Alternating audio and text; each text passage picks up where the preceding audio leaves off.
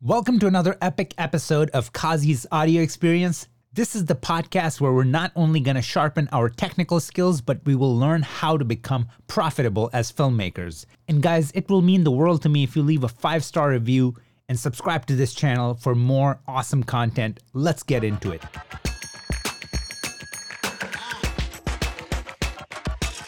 What's going on, guys? This is Kazi, and we're back with another live. This is super exciting because it's been a very long time since I did a live with interviewing somebody. So the interviews haven't happened in a very long time. So super pumped to be doing this. And what better way to get back to this than interviewing the ultimate legend? I'm talking about Jason Morris. You guys have probably seen him on Instagram or his YouTube stuff. Like the dude is the epitome of a modern day filmmaker putting out so much content. And usually what happens is that people that put out tons and tons of content, they take a hit on quality. And that is something that you will not see with Jason. His quality is up there, top notch content, and then putting out bangers left and right. So I'm super pumped, and without any further ado, we're gonna see if he is live, and let's bring him on. Let's check it out. I'm super, super pumped. How are you? Very well. It's early.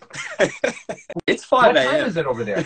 oh, jeez, dude, I'm so sorry, man. Like, you're just such a hustler. Like, I just told you 11 a.m., and you're like, all right, I'll This- be there. Oh, man. I This is the like time shit that I usually get up to go to the gym, so I'm always awake at this time. Dude, it's crazy. So, are you Uh, in Brisbane. Melbourne, right? Okay, Brisbane. Yeah, dude. So, I, I wanted to ask you, like, first of all, we just booked our trip to Fiji, and you know, like, how everything is flipped, like it's gonna be in the 80s, deg- you know, 80 degrees. And I was just like looking at it, and I was telling my wife, and she's like, it just makes sense. I'm like, maybe to you, I feel like I was just like a super lousy student, you know, like when when we were learning all this. So like I didn't get any of that. So now when I look at it, I'm like, huh, this is like really trippy. Like the weather, you know, it's their summer, it's our winter. Fiji, beautiful place. too. You're gonna love it. So let me ask you this: like, are Cricket. you a cricket fan? Um, I, I watch it, but I, I I'm not a fan as such. I'm a, a English Premier League soccer fan. Okay, so you and me both, right? Like, I mean, I absolutely love English Premier League, but you know, uh, nationality-wise, I'm Pakistani, so like we grew up watching cricket, and Australia was like the arch nemesis, you know, like the the team that you can't shake up, and it's like it's not like they just get like a good year; they're just good all year round, all the time. So it's like one of the most consistent teams, and like so we had a lot of favorite cricketers from like Australia. So, um, but yeah, soccer. I mean, I'm like I'm pretty much I feel like following up on all the different leagues leaves you with like no time to do anything else in life, but it's fun. Especially cricket, since it's a long game. It's a very long. No, so I mean I, I'm just so excited that they started doing like T T20s. You know, that's the only thing that I can watch. Like the 50 Yeah. over games, like forget All about it. It's not happening. Jesus, I mean, do they still do that? That makes absolutely no sense. Right, brother. Before like we confuse the hell out of everybody because somebody like who doesn't know anything about cricket is probably listening to us going like, what are that? What are, what are they talking about? I wanna. I did a little brief intro to like what you do and who you are, but I want to just kind of give you the stage and just give us like a brief backstory and kind of take us through like Right. Jason Morris. Um, so in the last sort of 12 years, I was a, a personal trainer, so uh, a gym instructor. Um, I, I ran a couple of gyms in the last few years of my gym life, and that sort of sent me crazy. and I, I picked up a camera one, one day and I was like, I want to, I want to do photography. And I just started like photographing, uh, fitness people and I, and I loved it. And, uh, I started learning off YouTube and I had a couple of like, uh, YouTube people that I'd like to follow. Jared Polin, he's a great photographer. Um, Kai Wong, which he was part of Digital Rev TV back in the day. And I just loved the entertainment. And I was like, hey, I, I want to start doing YouTube. So I started a YouTube channel. It was horrible at the start. Horrible. My, I, I'm an introvert, so I, I'm really bad in front of people and cameras, and I prefer to be by myself. So it started off really bad, and I had to get used to it. But once I started liking photography, I started experimenting with video.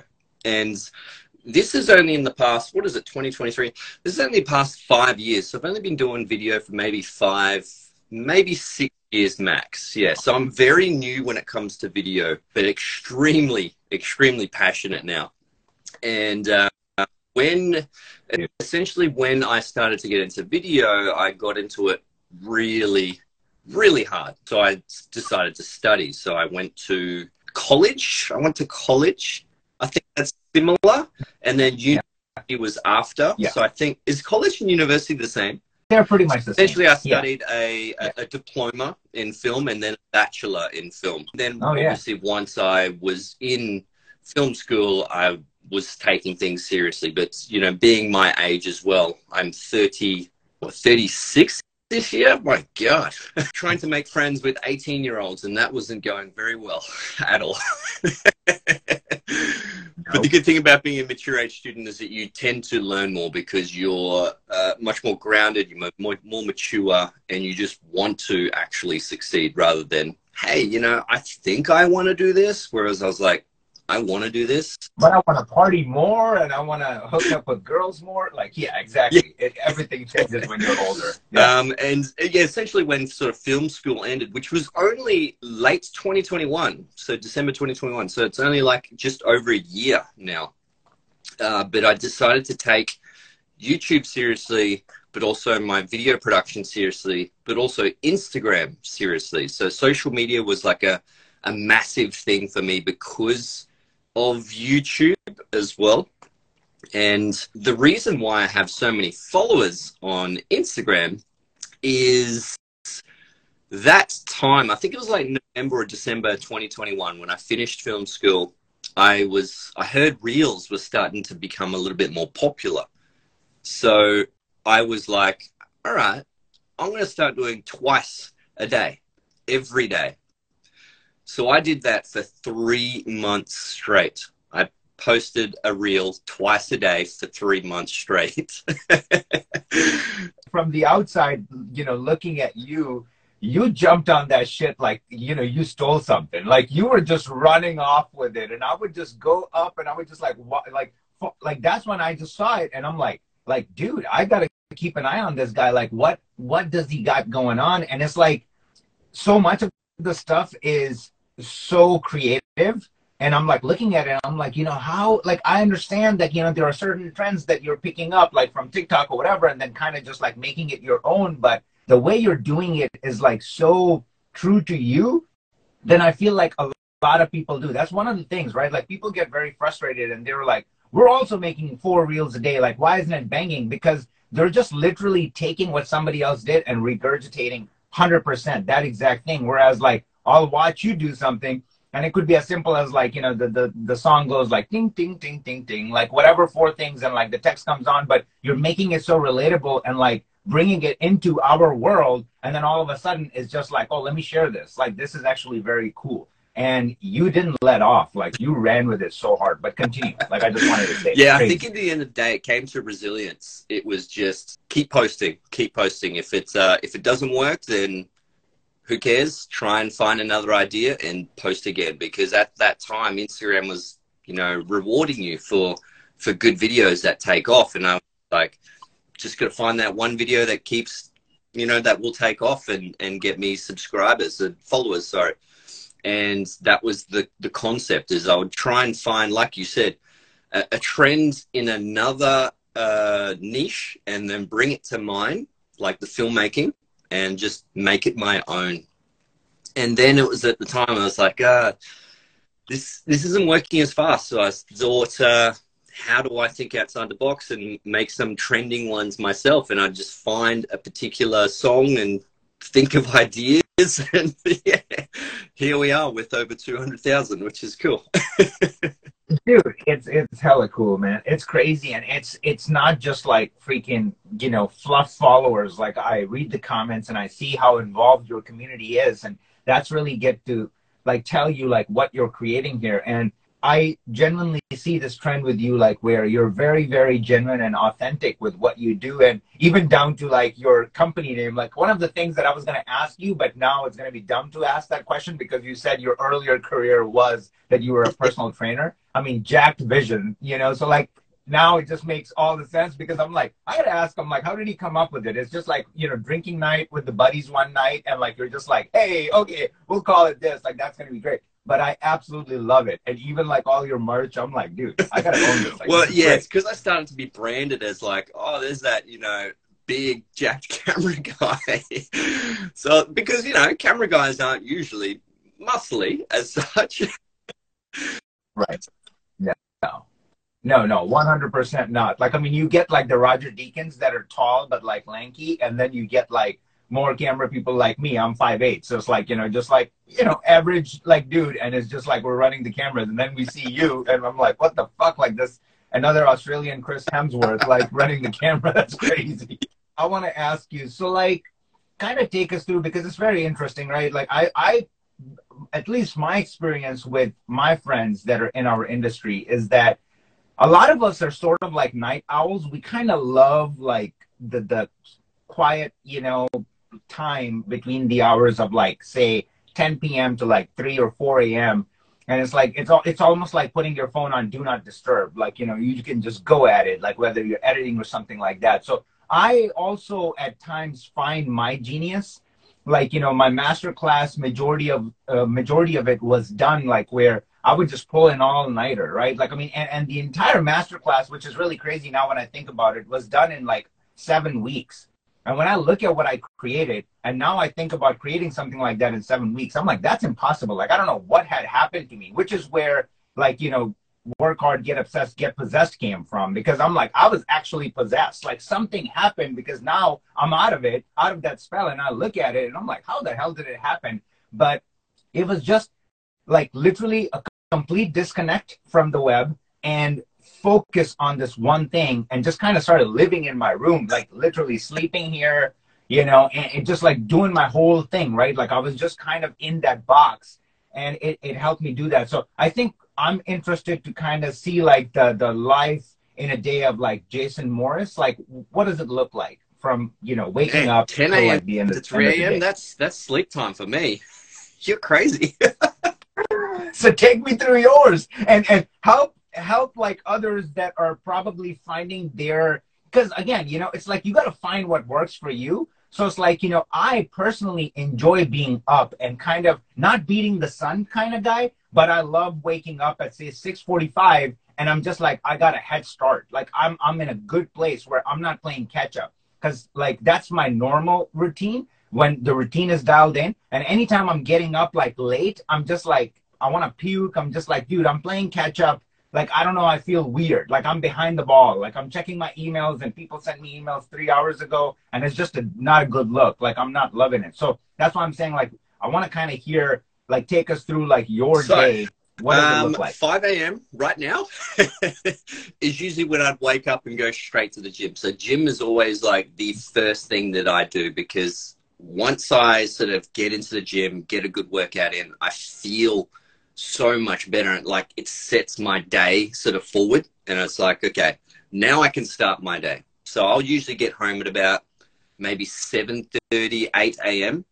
And uh, obviously, my studio is in just a, a, a, a room in my in my house. So as soon as I get home, breakfast and straight back into the studio. So it's like eight to eight thirty a.m. is when I would technically start work. But the thing with like YouTube and Instagram, because it's like fifty percent of my income, I treat it as uh, work.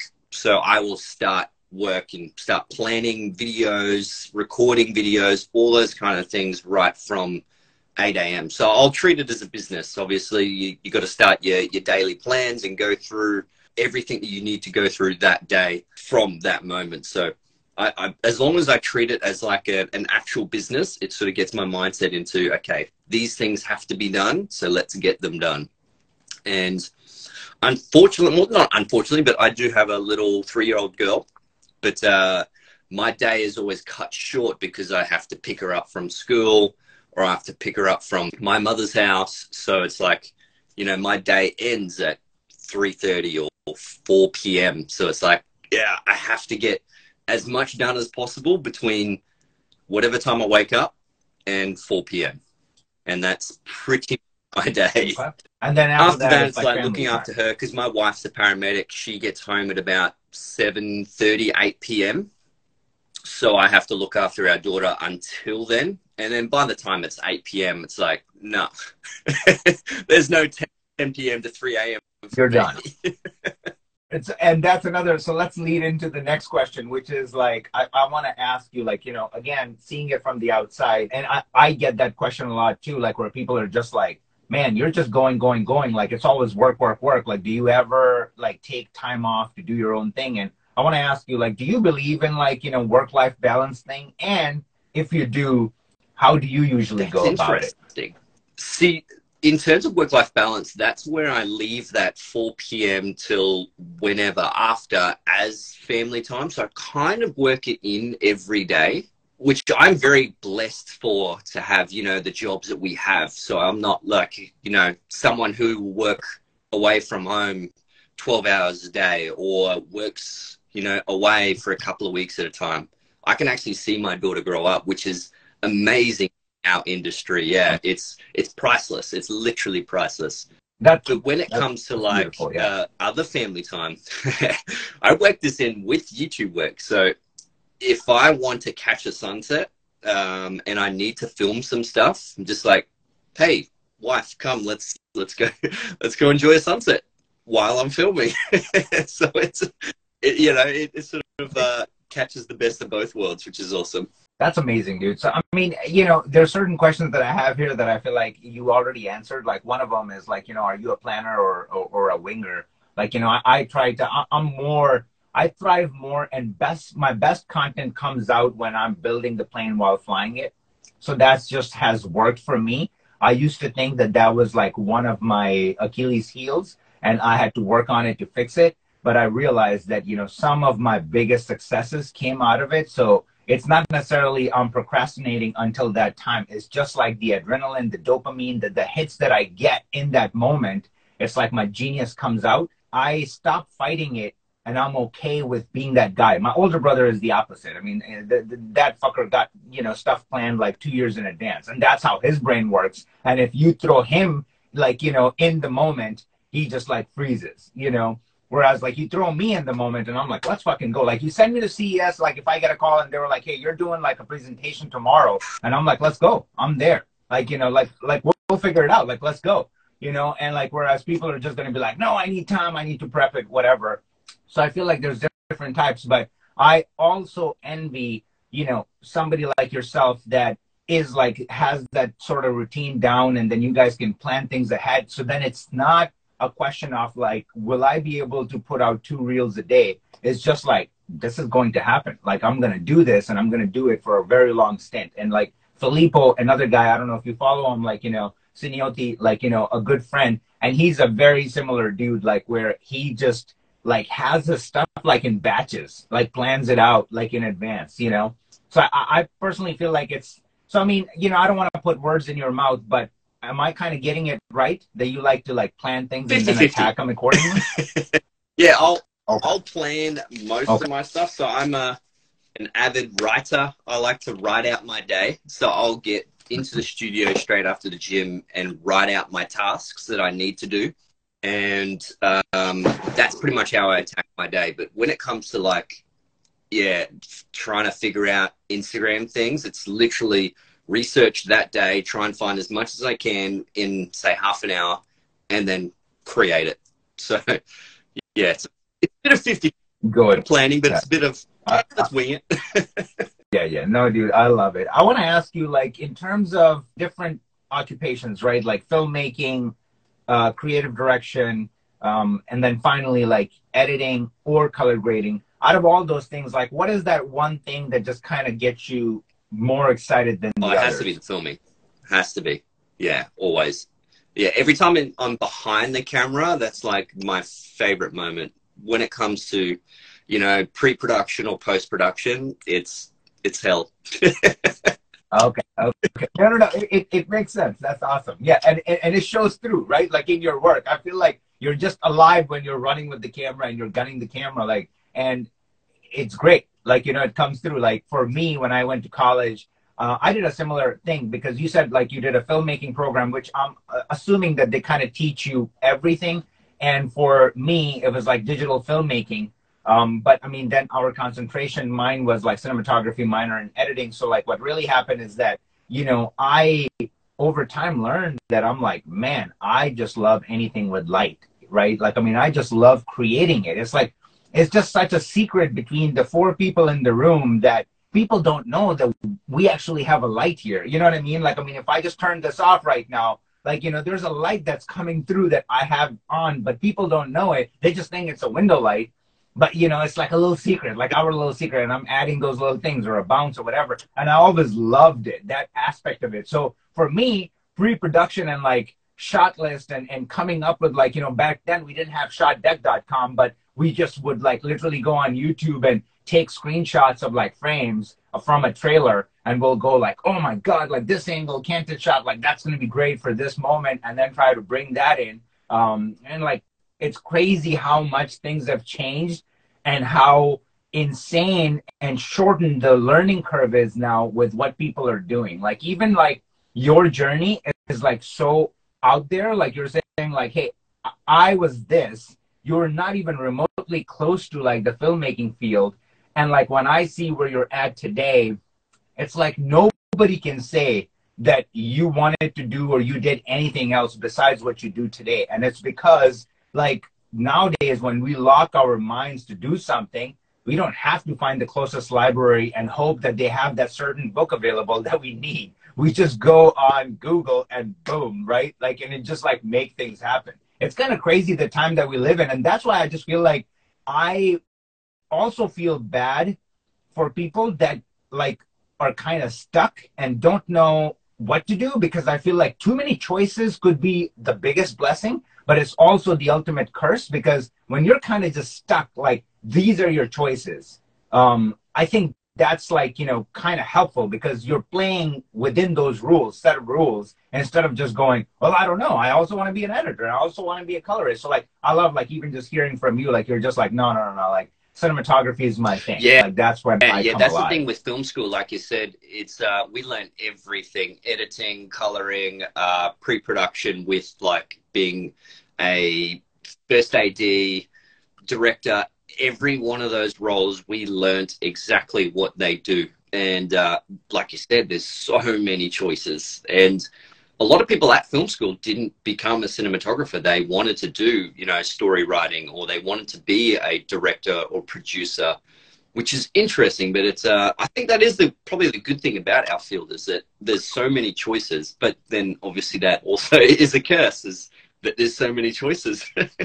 there's so many choices and it's like you know uh, people have probably heard my story before where i said like when i was coming up in 20, 2010 2011 2012 like around that time what was really hot is like you know jack of all trade was like a cool thing like you can do multiple things but nobody took you seriously if you went in and you said i'm a predator. I can shoot i can edit i can do all these things. They were like okay then we'll pay you $500 a day straight and you do it all and that's a pretty solid rate. That's a really good, like 500 USD, like you do it all.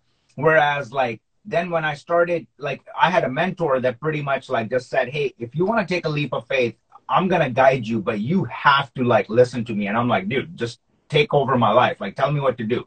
And then he was the one who said, from the outside, with my experience size, he was a really big like group creative director at a at a huge company. So he's like, what I see in you is that you're an editor more than you are a cinematographer. Like, especially when we look at your portfolio and the work, the body of work that you have, you can get really big jobs as an editor than a than a cinematographer. So ditch cinematography from your website altogether. It shattered me. Like just like ripping all those projects from my website and then just just going as like I'm an editor, period. You know? And then boom, like it just like my my freelance career took off and I'm getting paid like really good money, like you know the the like the senior editor rates, and I was like, holy shit, working on commercials, and it was amazing. And then that's where I had the time to kind of go into color grading and start experimenting with it. And then same guy three years later is like, okay, now it's time to ditch editing and like you're a colorist. Like and and that took me a while. I fought him back and I'm like, no, no, no, no. Like, dude, like I've matured. I know my shit. I think I want to do both and I can still make a killing until I realized like color grading was a whole another animal. Like you can tack on like literally you can get paid a three to four day rate in one day as a colorist than as an editor. So I'm like, I can literally make four times more like that, and people don't even question it because this field is like so new. People don't even know, they don't even want to touch it. They're intimidated by it. So they're just like, yo, dude, do your thing. How you do it, we don't care. Make it look like this or just make it look good. You do your thing. And then I get paid what I get paid. And I'm like, holy fuck, what just happened? Like, this is insane. So that was like, I just felt like, you know, back in the day, like, and, and even now I do feel like finding your niche is a good thing. But I also agree with you that it was a true blessing that the education you and I, like, you know, got like where we kind of learned everything. What it does to you is that it kind of covers all your bases. And even if eventually you form a company, which is my next question to you, but like once you form a company, like you know what to ask of other people, you become a better delegator and nobody can like punk you. Like nobody can play you on anything because you go, no, I've edited two. Like it doesn't take that long. You're saying it's to take three days. It should be done in one day, you know? So like you can like, you can have like the perfect bullshit radar. So my next question is like, you know, so far where you're at right now, do you have a team or are you basically just running it? You know, Unfortunately, yourself? I'm solo. Um, but when I am on film sets is when I do hire freelancers. So, you know, gaffer is the main thing that I, I usually hire because lighting is crazy, crazy important. But yeah, because I only right. work on smaller Kickstarter commercials, so they're not, you know, massive TV sort of style commercials. I can handle most of the jobs by myself, but obviously you know that you can't always do everything because it does become a little bit overwhelming. But uh, yeah, no, I'm a, I'm a, I pretty much just get freelancers in. That's pretty much me. Yeah. It's so hard, bro. Like my little brother is like, uh, he comes from like a crazy business mindset. So everything gets relegated, like everything gets like delegated. He's just basically got a person who's like, booking his flights and like everything. And it's not because he's a billionaire. It's just like he's smart enough to like go on some website and find somebody from some country where they can book his, you know, flights for like 15 bucks. So he's like, dude, saving that one hour to do the research, I can spend it into my business and make X, you know? Like, so he's like, it's not worth it. His brain works like that. And I'm like, dude, but like, how do you, how can you trust someone like that? Like, I'm just such a, I, I got such a problem. Like, hiring someone because I'm always like telling my brother and my wife and everybody, I'm like, I don't know if they can edit like me, but it's like such a stupid mindset because it's like there's so many better editors than me. I know for a fact. It's just that it's like the, the the learning curve, like where you have to take the time to teach them to bring bring them up to speed to like what you want. I feel like where I'm at in my business, I don't have the luxury to do that. I don't have like three, four months worth of like runway to be like, oh no no no it's okay. Like i can take that time and like create this little team and then they can take over the story writing you know and, and like the editing and all those things. I'm like shit like i just i'm gonna do it myself. So i'm kind of like in your boat. I i've gotten better to like have like some people like that are running my ads. Like i have a team like that runs my facebook ads or like you know all my back end stuff like the customer service stuff is being handled. And i felt like that took me a couple of years to like get to that point. I just wanted to be like, no, no, no, I, I want to learn it because nobody can do it like me. And then when I started seeing my advertising team and the numbers that they're turning in, like it's like just mind explosions every day. And I'm like, oh my God, I don't know anything close to what you guys are doing. Like I don't even understand half the things that you guys are saying. So I'm like, keep doing your thing. And then I'm still the creative lead. Like I'm still bringing them new content and like what's hot they don't they're not in my domain so don't they don't know what people want in color grading. So that's me. That's where my expertise come in. But then when i bring that in i'm like now which demo should we promote this to or advertise to? All that is you guys. You guys have already figured out the sauce like go take you, it so you know there's like you need someone who has done your course and then you just hire them. Dude that has happened. That has happened. So basically like all of my my Kazi and Co, my actual company. So like I get so many inquiries, like you know, on, through my email and social media platforms, like, hey, work on this gig. Like, can you do this for us? And anything that's below the rate that I want to take, I pass it down the line. So basically, I have we do like an FCM challenge in our in our FCM course, and like the the ten champions, like the best of the best, the creme de la creme from that group is like basically my force. So like a lot of these gigs that come in that I don't want to take, I pass it down the line. And then that way, even the people that are in my course are getting an additional benefit that I'm not even necessarily promoting my class on, that you guys have job opportunities directly from me. But a lot of the gigs, like if it's coming from India or something, and you know, the, the, the money power is not there. The currency is so different, you know, that they just don't want to pay USD, like, you know, and my day rate. So then I'm just going to go, you know what? I don't want to like turn down this client because the work is really good. So then I'll pass it down the line and I'll give it to one of my FCM members and then they kill it. So, you know, so we got that thing going on on the back end. And you're absolutely right because ultimately, like, you know, wor- world is filled with opportunities, but so many times there are things in front of us, but we don't see it, and we just like look past it. Especially as creatives, it's hard to keep your business mind nice. turned on at all times. I, have got a know? question for you. when did you get into DaVinci Resolve? 2010. Yeah, so like around 2010, when when DaVinci Resolve was called like DaVinci Resolve 8 or something, and it was like ridiculous, bro. Like it was like the most intimidating thing to get inside. Just even opening it up was like rocket science. It was like really crazy. Um, but I started around that time. There was another tool called like Final Cut Color, which was amazing, or or Apple Color. I'm sorry, Apple Color, which was even better. I was more comfortable with that, so I would use that over DaVinci. And then there was a tool called Scratch, uh, Assimilate Scratch, and that was insane because that was the only tool back in the day that used software optimization to run like your red footage in real time.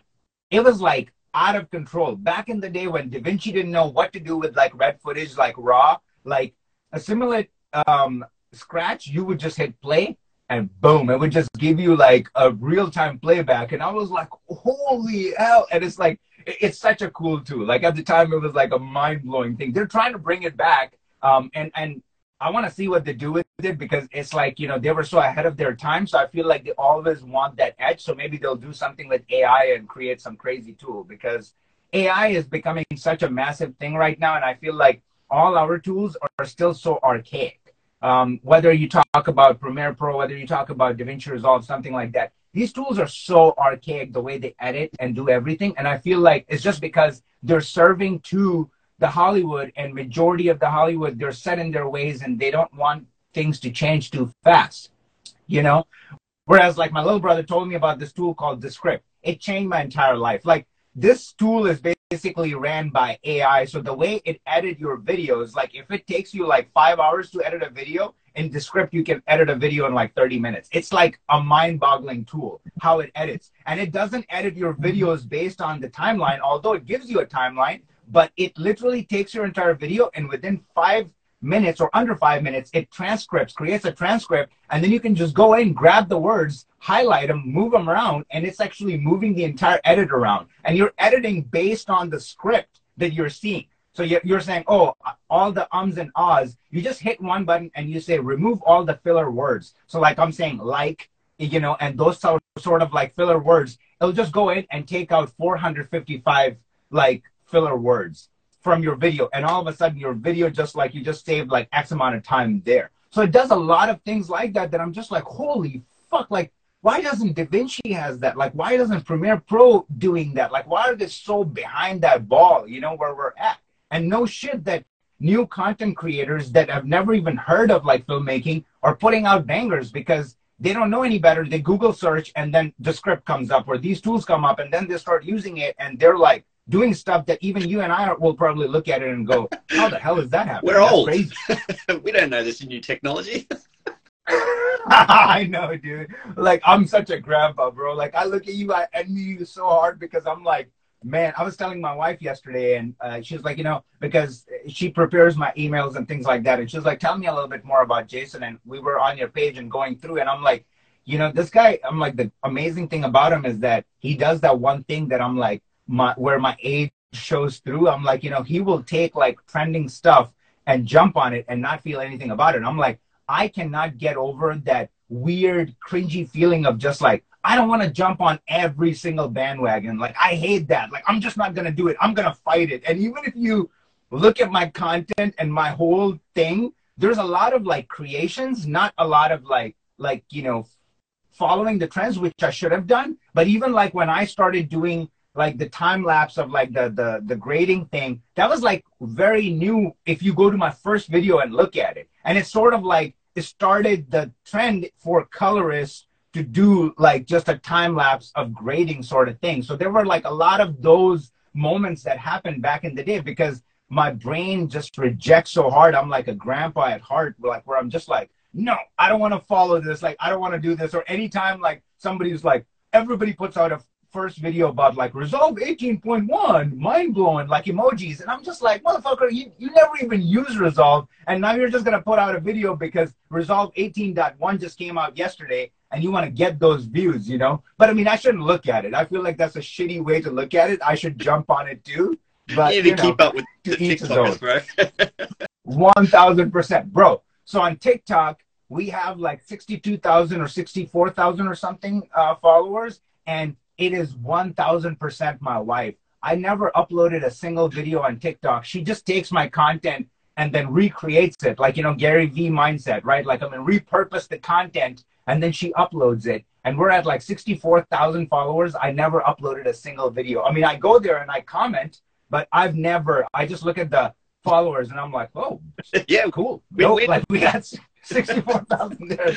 It's one space I haven't touched yet. It blows my mind. It blows my mind because all your reels that you have on Instagram, if you just go to your oldest reel and start uploading it, you're gonna blow the f up. Like that content, I actually personally thought that you were a massive TikToker because the type of content you have, you're like a 1.8 million follower TikToker. I'm not even kidding. If you just take your first video, don't even get creative with it. Same caption, same everything. Start uploading once or twice a day, like all your old content. You're gonna be blown. You know what? 2023, here we come. Okay, let's move on to that. Like that's that's one of my questions for you. Is there any change of strategy or something for 2023? Do you have like certain goals that you want to hit? I want to hit that 100,000 on YouTube. I want that silver play button that everyone's got.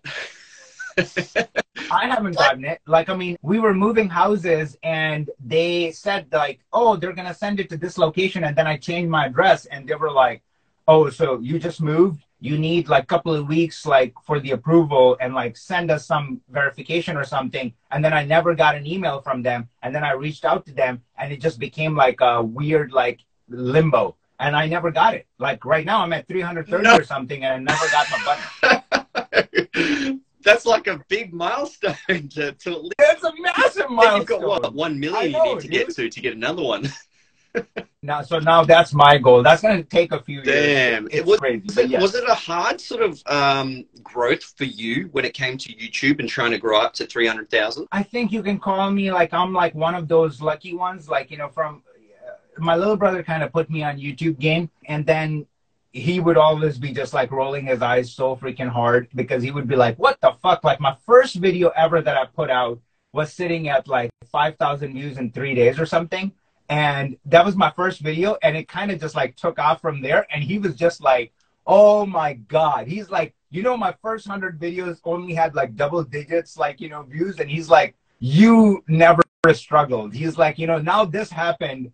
Like you will never know what it takes to build this platform and it's just kind of crazy from there because I got such a kick that people liked what I had to say that it kind of got me started on this. Like it just gave me so much juice. And I'm like, yo, I'm not stopping. I'm going. And then it was just like left and right, left and right, left and right. And I'm not crazy. I can do more. I just looked at your YouTube and in the last month you uploaded seven to eight videos and that is healthy. That is amazing. What I've learned is that too much is too much like YouTube is not like Instagram. Like if you're gonna start posting four or five videos a week, uh, weird thing is gonna happen. Your your audience is gonna turn off the the the notification, the bell notification, because it just becomes one of those like, okay, too much. Like what can he be posting that is so valuable? It just can't be. He's just posting too much. So they turn that off. And then the second thing that happens is that in, like YouTube itself kind of just goes like, is it quality, quantity? They get pretty tight with their algorithms. Whereas when I post one to two videos a week, that is a very, very healthy. Like when I was hitting, like the my highest month was like 18,000 subscribers in one month, and or 18, a little over 18,000 subscribers in one month, and that was just like one to two videos a month. I think I uploaded six videos that month, and uh, it was just like basically what you what you do as well, where it's like you find. I was I was kind of seeing the pattern on your page, and it's like a lot of your thumbnails that started with "don't" they blow up, and and that's how it usually works. It's like whatever that thing is that you have to find. Like for me, it was common mistakes. You know, it was like common mistakes people make creating teal and orange look. It's like hey, am I making those mistakes? Like, it doesn't matter. You could be an intermediate colorist. All of a sudden, you're just like, yo, what is he talking about? Whereas if you go five tips to grade better, and if I'm a pro colorist, I'm going, dude, I don't need to see your five tips. I know how to grade better. Like, I can grade better. But if you tell me everybody's making these five mistakes, or majority of the people are making these five mistakes, I'm like, what are the fucking mistakes? Let me go and like look this up and figure out like what are the mistakes, you know? So I, I saw that pattern that with don't on your page and I want to watch those videos. So like after we're done here, I'll probably check those out. So that's the I think that's one of the things that I unlocked over time with YouTube that a lot of like the the kind of starting with like don't and sort of like those jarring statements let people like pull them in. It's like you know MKBHD put out a video like what what's going on with iPhone 14 or or why is iPhone 14 camera going backwards or something like that. It was like a statement where it was like sort of shocking because he always praises the iPhone cameras and then he's just like, why I are they sucking? And I'm like, I thought that too. I thought that too. Let's watch this video, he's, figure it out. And then he gives me the whole thing and you're in. like, both, you know? right? Like that's what I'm saying, right? So like I mean look at this. Like I mean I bought I bought a, a Google Pixel 7 7 Pro just for photos so like now I have like I'm that stupid guy who walks everywhere with two phones, and this phone is just for photos. So anytime my wife and I are taking a selfie, we pull out this guy because the other guy sucks ass. Like iPhone, iPhone just sucks, bro, when it comes to photos. but it, it is true with that whole statement at the start. Um, Mr. Beast uh, was on an interview one time, and he's like, "You can have the best content in the world, but if no one clicks on that video, it's not going to be seen. So you do need to have." not a clickbaity title, but a title that actually draws people in, but then also obviously delivers on that promise as well. Bro, that is like so hard to like master. It takes a while, but you got to keep playing with it. And then what happens is that YouTube is like, you know, nurturing a kid, right? Like, and, and kind of raising a kid. It's like your algorithm is like that child that you raised. However, it's trained. So like if I were to now do Mr. Beast type videos, I'm going to get seven views because I have trained my channel to be a certain way. So I've tried a lot of like different techniques, but I'm not saying Mr. Beast is, Beast is wrong. I mean, the dude might as well have invented like YouTube. I mean, he, he has cracked every single code. So he knows what he's doing. But I'm saying it's like, you know, there was a time when I pulled out like doing the, the five to seven seconds of color breakdowns in the beginning of my video. And I'm just like, oh yeah, that's taking so much time. And it's like, I should just start with like in this video, we're going to be doing da da da da. And I did that, and those videos tanked hard because my work is all about what I'm going to teach you, what something is going to look like. So you don't give a shit about hearing my words. You want to see the actual sauce. So when I start with like wiping and like showing you, so in the five seconds, without me saying anything, you have just seen what you're going to get from this video. So if this is for you, you're hooked. If this is not for you, you're out, you know? So that's one of those things. So like whatever it is for you, you kind of have to find that and go with it. But I feel like you already got some things that I picked out on, and it's just like reading those patterns and then just maximizing it and keep beating it, keep beating it until you just can't beat it anymore. It's like okay, it doesn't work yeah. anymore. Like now I got to switch. Yeah, that's uh, that's the tough game, right? that is a tough game. So that's a good goal. Like getting to 100k is going to be super massive. I still remember hitting my 10K on Instagram, and it was like such a monumental moment that I wanted somebody to like pinch me. And it's because it's not the the the vanity of it or anything like that. That oh look at me, I got 10,000 followers. It was 10,000 people that gave a shit about what I had to say, and that was massive. That was like a big deal, and it was like a, such a big occasion. We we did a date night, and we're like there and like drinking and it's like when we hit 10k we told the bartender and she's in on it and we're doing live with my brother. We went like like it was a whole thing you know? And i feel like now like i've hit so many milestones over time that like at times i just become desensitized to the to the euphoria of like what that was once. Like does is that something that happens to you and if it does like how do you uh, how do you yeah when it comes to instagram like I hit what 200,000 a few months ago now, and it's just like, yay. Whereas, you know, 50,000, I was like, oh, yes, 50,000. It's amazing. I'm so close to 100,000 now. but, you know, when it comes to, to YouTube, because it's still, I'm still building, it's like all those milestones, yeah, I still feel that uh, that hit, that rush of uh, hitting a milestone. But I feel, I fear it's going to be the same as as you when I get up to you know 330,000. I just like to keep myself grounded. Like one of the things my wife and I do is like no matter what we get, what stage we get at, we always remember like you know when it was impossible to go to Chipotle and like even have like lunch there twice a day, you know, type of thing. And it's like we always just, you know, talk about those moments anytime something big happens to like just stay grounded because there's just so much beauty in like not let these things like not become you know numb to it. Because i feel like when you become numb to that then you don't desire anything. And again it's not about the novelty of it. Like it's never about like oh x number to like my name like i i have this many followers or whatever. But it's like that's the impact that we're creating too. And you do a similar thing like you're teaching people how to do this and you're sharing your tools and techniques that you've learned over time. And literally in your case majority of your stuff is like you're giving it for free. At least i have a course like where if somebody wants to deep dive and also wants to like you know kind of give back to me and if they want to appreciate me they can go purchase my class and that's their way of giving back to me so i mean it's like we're doing a lot for that and i just feel like I I want to stay hungry to keep doing that and not stop at any cost, like not get too comfortable or just like kick back and just be like, man, I'm playing video games all day long because like there's so much passive stuff coming in. Like I would I'm love good, to play you know? games. I've got a PC that's built like crazy. I just I just can't do it. You see that little like subwoofer that's sitting right there, right next to right next to it used to be PS5, and on December 31st, I, I took it and I put it in the closet. I'm like, I'm like, I'm putting it away. Um, I don't know how long that's going to last. So one of the things that I do with my goals is that I make them and I take the pressure off. It's just like a reverse psychology. A lot of people, I feel like they can't commit to things because they come in so hard. It's like if they're going to commit to something, there's never going back. And for me, it's like a little cheat with myself, but most of the time I never cheat. But it's a little thing that I do with my brain where I'm just like, I'm gonna put this away. If I bring it back out, sue me. I don't care. But like, I'm just gonna put this away and I'm gonna focus on what I want to focus on because it wasn't necessarily taking time away from my work, but it was taking time away from my family. It's like I'm a I'm a huge FIFA nut. I spend like about eighteen hundred dollars to two grand a year on like the FIFA Ultimate Team. I'm absolutely bonkers when it comes to that.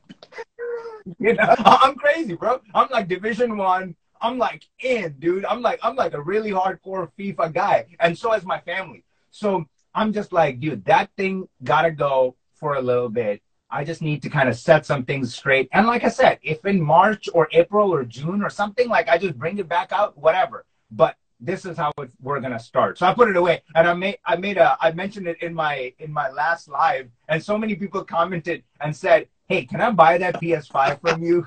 I'm sure there's other PS5s they can buy. Right? I think it's still like I think it's still Oh, sold out okay. or something, bro. Like it's Uh, crazy. There you go. it's insane. But you're a PC guy. You're a PC guy, so you don't care. Wait, do you do you edit on a PC or a Mac? So I have a Mac. I I did the PC thing, and I just personally feel like Resolve is more optimized for Mac than PC. So so that's just my like experience, technical side, all of that kicking in because there are companies I worked at where they had PCs, and we just had so many issues. This doesn't line up with that, and the the beautiful thing about Mac ecosystem is that everything is very closed. So it's like it's not so much of just like oh, this specific random graphic card driver is not syncing with this version of Resolve, but it won't ever tell you that. So then you have to like go back, you know, a couple of uh, versions, and then all of a sudden Resolve is working again. So there was a lot of that. Like when I first started, I had a Hackintosh because I just didn't have a lot of money when I first moved to California.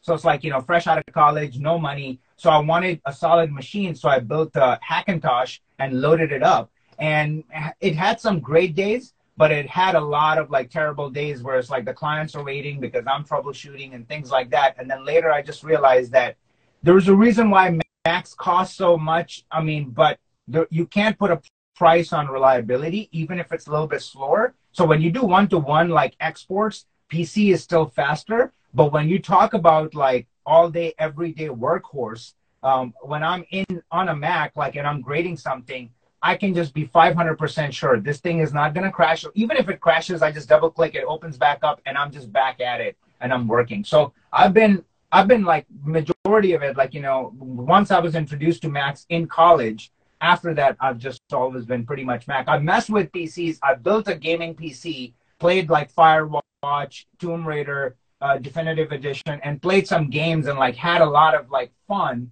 playing games on a PC. And it's like a monster uh, but then I just kind of got over it, got rid of it, and I'm like, I'm going. Back. Smart idea. PCs are a pain in the ass.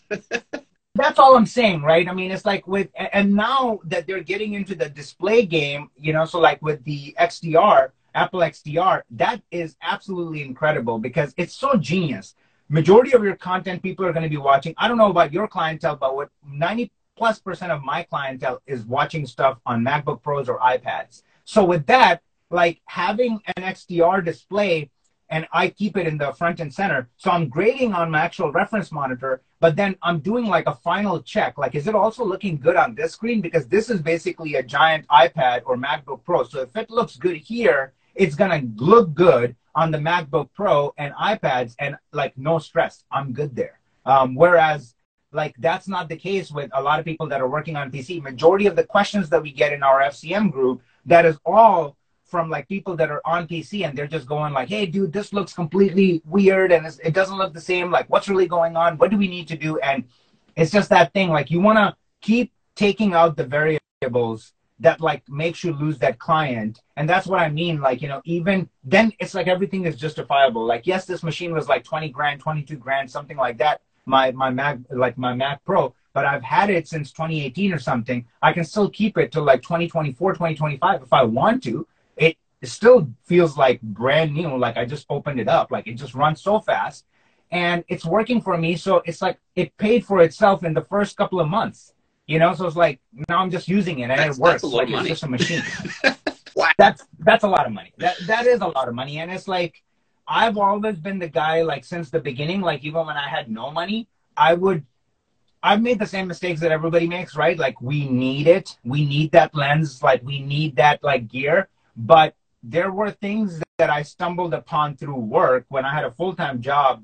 I had them, we had a CapEx, and I had them buy me a panel for Resolve. And at the time, I could not even fathom like thinking about dropping two, three, four grand to get a panel. And it wasn't a Resolve panel, it was a Avid panel. It was called Avid Color or something. It was an Avid panel. We got it, and I used it with Resolve, and my brain was just exploded. I'm like, what just happened? how can you color otherwise? This changes everything. And then that kind of taught me the power of the right tool for the right job. And then I started taking it seriously where I'm just like, let's just not be stupid with like, I need it. I want to buy like some gear and I just tell my wife I need it. But more like, let's just get things that are actually going to give you a leg up on people. So like, I mean, I mentioned last week, like I sold, I sold my I had a Canon C500 Mark II. So, you know, that's a $16,000 camera. And it's a perfect workhorse if you're on the field running and gunning and doing all sorts of things. It's for that. It's not for a controlled env- environment shooting YouTube videos. And that's what majority of the times I'm doing. So I'm like, dude, I'm a colorist. I can take a $2,400 camera and make it look like $16,000, like, you know, camera. So I'm like, let's try it. And then I grabbed my wife's A7 III. I shot a video.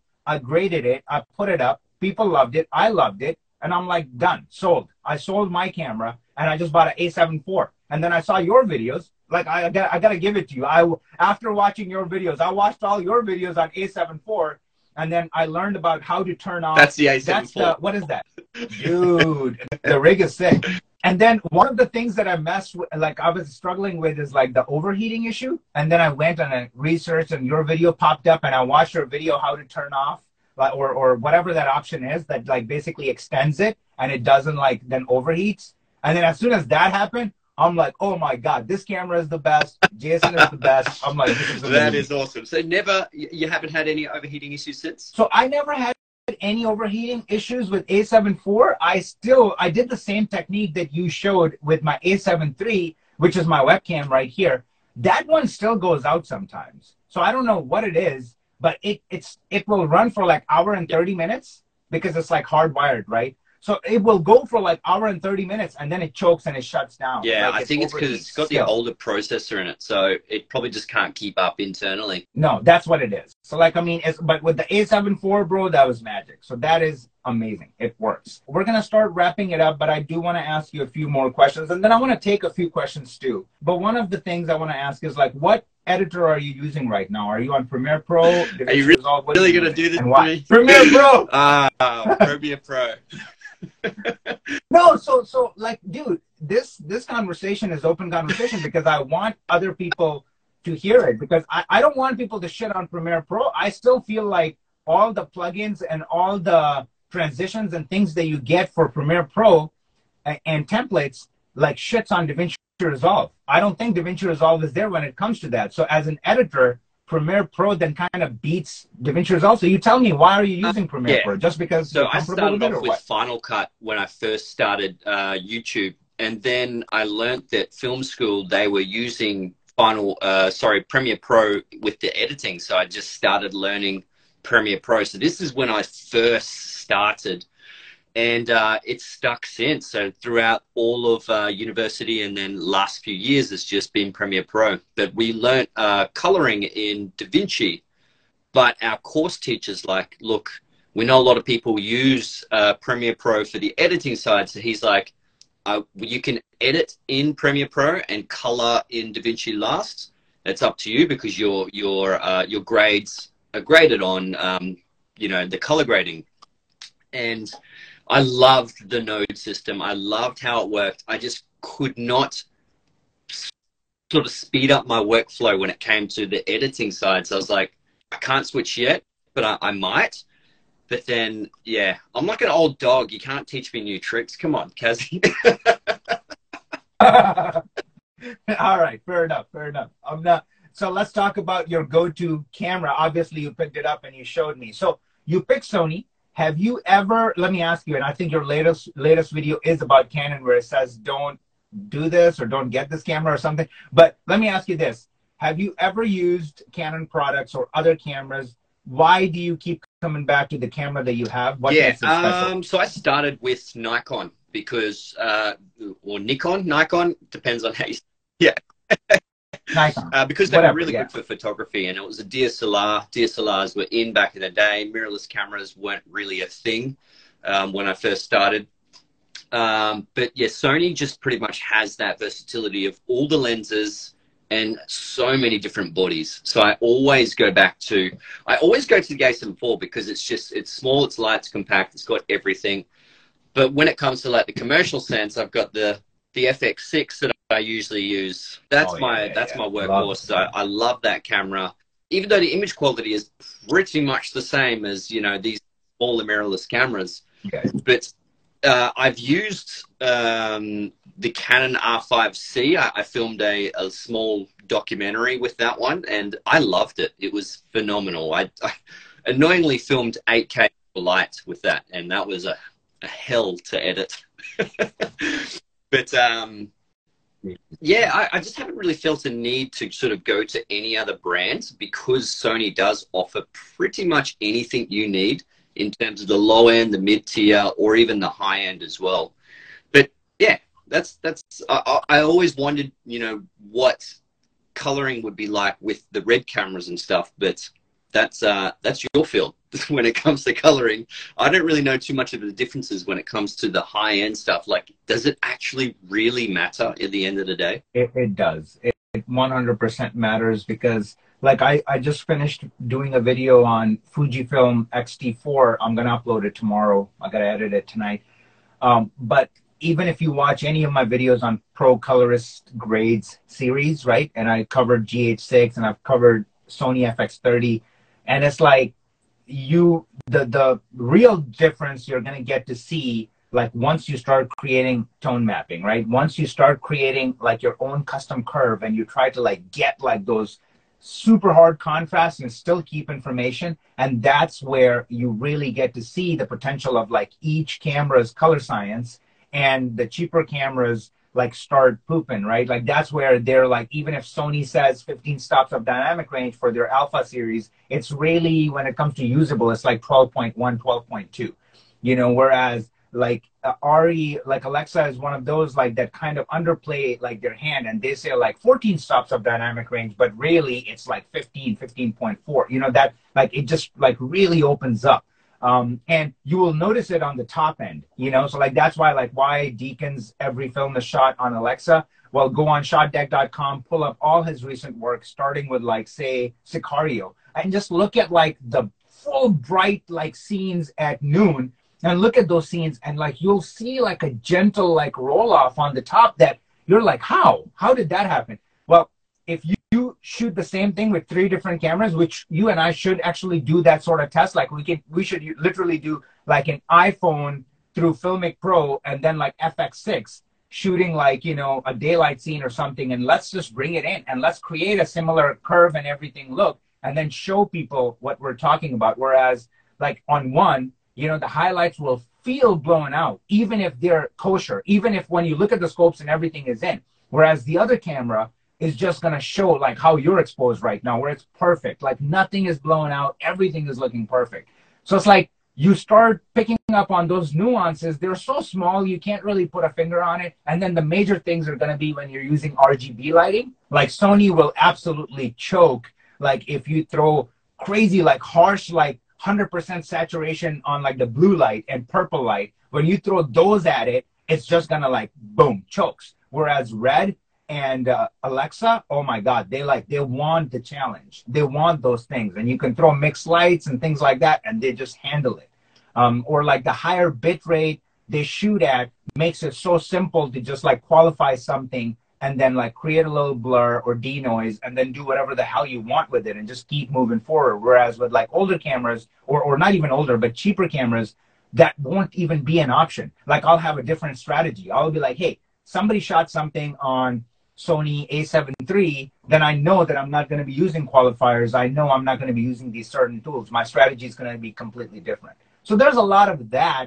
Um, Red is one of my favorite cameras to grade because I feel like it's just so clean. I feel like Alexa, they purposely inject some green into it. So like the green channel is a little bit higher. I don't know if you ever noticed that. Like if you've ever seen like Alexa's log footage and you do a Rec 709, it pumps a little bit of green in there, and that's because they're genuinely trying to mimic like a film scan. And film scan always had that little biased green, and then that's what makes it look like film, that cinematic look. Uh, whereas it's kind of annoying because you always have to kind of reverse that. You have to like go in into your tint and like add a little bit of magenta to pull out that green. Whereas when you're working with red, it's just a very pristine, clean image. Do Rec 709 conversion, you're pretty much done. Like it's a very strong, like beautiful, like keeps everything up top, keeps everything at the bottom. Super, super clean sensor. Um, so I feel like those cameras have their strengths. But what you're saying about Sony, right? Like I feel like Sony has found the perfect spot. Like light, light as hell. So like it's so compact, it's crazy. It is the truest hybrid camera. The photos are phenomenal um, the video is amazing. You can do 60p and 4K. Looks great. The five stops of uh, image stabilization is next to none, right? Like is amazing. And then on top of it, even their app, like where I'm taking pictures, pop, pop, pop. Like I have a photography channel, like where I post a lot of watch photos, and it's like pop, pop, pop. You take pictures, set, hit one button, it shows up on iPhone full res, take it in Lightroom, grade it, whatever. And it's like those are the things that I feel like Sony really understands, like the social media world, and they created something that's perfect for that run and gun. So I feel like they're Absolutely. dominating that market yeah. right now. I do agree with the whole Arri Alexa. We use those uh, uh, at university, and uh, amazing, amazing cameras. Because the dynamic range as well is just ridiculous compared to these cameras. That's what I'm saying. They're just so clean. It's like you can just shoot under regular lights and go in and do so much push and pull, like go under your offset and completely change the white balance and grab the skins. And there's just so much that you can do. But then when you shoot under controlled lighting, it's a completely different thing. You know, like it turns into a beast. And those are the things like so so you'll see like pretty big difference with those cameras. But again, going back to like what Sony's latest color science is compared to like say the A7 II uh, like the older generation, the color science, the S log was garbage. Now, when you talk about Sony's Cineline, the F55 or F5, I believe, or F55, those were epic. I remember back in 2014, 2015, I worked on a Toyota campaign and they shot stuff with F55, their Cineline, and the footage came in and I'm grading it and I'm like, yo, what is this? At first I was crying. I'm like, this is Sony, Sony sucks, blah, blah, blah. It was S-Log. And then I bring it in and I drop a freaking Rec 709 like conversion and then start grading. And I'm like, holy hell, it just feels like you guys have like insane polarizer on your lens and you're just like bringing the freaking top. And they were like, no, we didn't use any polars. Like, I mean, this is like just straight up. Like, you know, we're just shooting shooting it like through the regular lens. And I'm like, oh my God, it blew my mind. I had a blast grading that piece.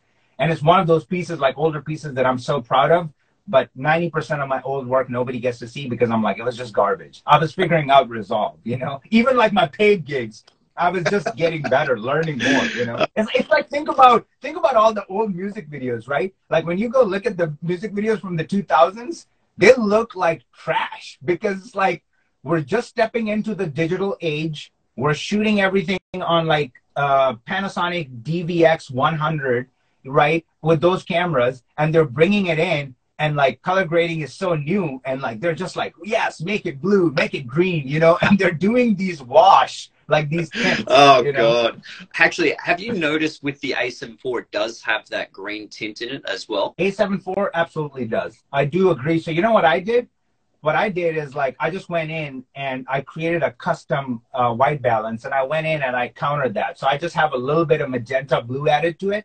It's just a tiny bit so then when I bring it in Resolve and I just apply my same grade. So basically I have a grade for a talking head because the lighting never changes, right? So like I use these Nanlites and they're all like battery or um, operated through an app. So like all the lights with the intensity and everything is all the set. So I just hit one button, it just lights the same exact way. And then my camera settings are all locked in to the same thing too. So like when I'm shooting it, I bring it in, I hit one button. It's like a 30, 30 node node tree, but it always just like gives me the same exact look every single time. So like, yeah, I, I subtracted that, but I did notice like Sony still is mimicking a little bit of like that Alexa juice. But before they were doing it without having the flexibility in their color science and in their actual LUT to, to give us the flexibility to pull the skin tones. And that's why everybody felt like they were, they had like sickly skin tones but finally, now they figured it out. I mean, if you saw like my video that I did with your footage with FX30, like if you remember,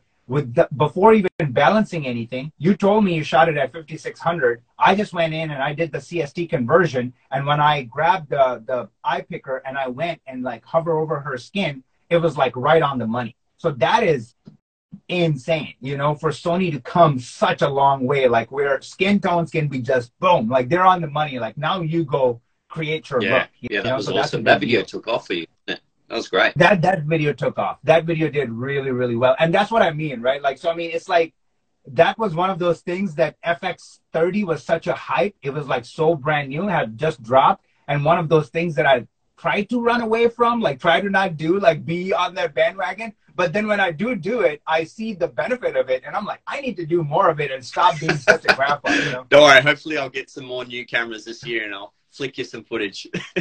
always, always love your work, man. And you're always shooting the coolest stuff too, because it's like I like to create extreme looks, and like I feel like anytime when you shoot something with athletes, it asks for it, right? Like it asks for like that push, like urban look, yeah. and like you can just go places with it. All right. So somebody asked, like, how do you overcome? I think they're just talking about like when you're getting into shooting, like how do you overcome like the Im- imposter syndrome? And I feel like that's the question. Kind of makes sense because if you just feel like anybody and everybody is doing it, then what makes you different? So like, how do you go that's about tough it? because you'll that? always feel like imposter syndrome because you know people have been making films for a hundred years. So you, will never really have anything that's completely original. But I feel like the biggest thing with my work when it comes to YouTube is that a lot of people will do a review of a camera and sit in their office and then go film their friend, whereas I'll set up a, a Muay Thai fighter, I'll set up a, uh, a, a boxing sort of thing. So I'll actually create a full scenario where I'll actually use that camera in a professional sense. And that's how I'll use it. And that's kind of my point of difference compared to some of the other the other YouTubers that do very similar things. So and dude, I love like even like your style about reviewing the cameras. I feel like it's very practical. And I think that's one of the things that everybody that's listening to that I keep saying that, right? Like there's so many people that are just like looking for the next thing, right? Like I mean, eh, like there are people that would take my class and they're like, "No, we want to go a little bit deeper and learn more technical stuff." And it's like, do you want to become a technician or do you want to become a practitioner? There's there's a difference between the two do you want to walk the walk or do you want to talk the talk? Like they're very different things. Like, I mean, you could become like a PhD in color science and never have ever touched the wheels, or you could be a guy who's always in there, like working and getting better. And uh, you can't put a price on experience, you know, the things that we learn along the way um, from our failures, right? So, like, I always tell people, and then there are people that have taken my masterclass and took off. Now they're working on massive gigs, you know, because they just needed the affirmation. They needed the permission. They needed like to make sense of like the two things. And then they knew how to connect the dots because they, they put it to practice, you know? So like I always say like, you know, hey, like don't get lost on this like YouTube world and like learn so much. There's so many channels like where I would go and watch a video on like A74 without saying any names. And like these guys everybody praises them, but they're so freaking technical that I'm listening to it and I'm like, yes, I went to film school for cinematography. I understand your jargon. I understand it, but useless, useless, useless, useless, useless, mm, maybe useful. But like everything else is like, what are you fucking talking about? Like, it's like, it's just whatever. You're just like kind of stroking your own self, like talking about, like, I know all this, you know, good for you. How much of it is actually practical? Because I can go online and read the fine print. You don't have to read it to me, you know? And then like I watch your videos and it's like you're putting your camera in situations and you're talking about it and it's like you know you're you're explaining things in a way that i'm just like yes yes yes like or even like the small example of just like with the a74 like i'm, I'm like i'm having this issue and i go in and you show it and you show it in location like on location on set like this could happen and you can fix it this way. That's what we're looking for and i always tell people that guys whether you're creating content you got to give people you got to create content where it has actionable plan. Like whatever you want to talk about, you want to give people something that they can just take today. Like if I'm listening to you, there's so many things you said today that were inspiring that I'm just like, okay, like I can use this, I can take this, like I can try that, and like that would be kind of cool. You know, one of the things that I feel like I can take from you is like closing your shop at 4 p.m.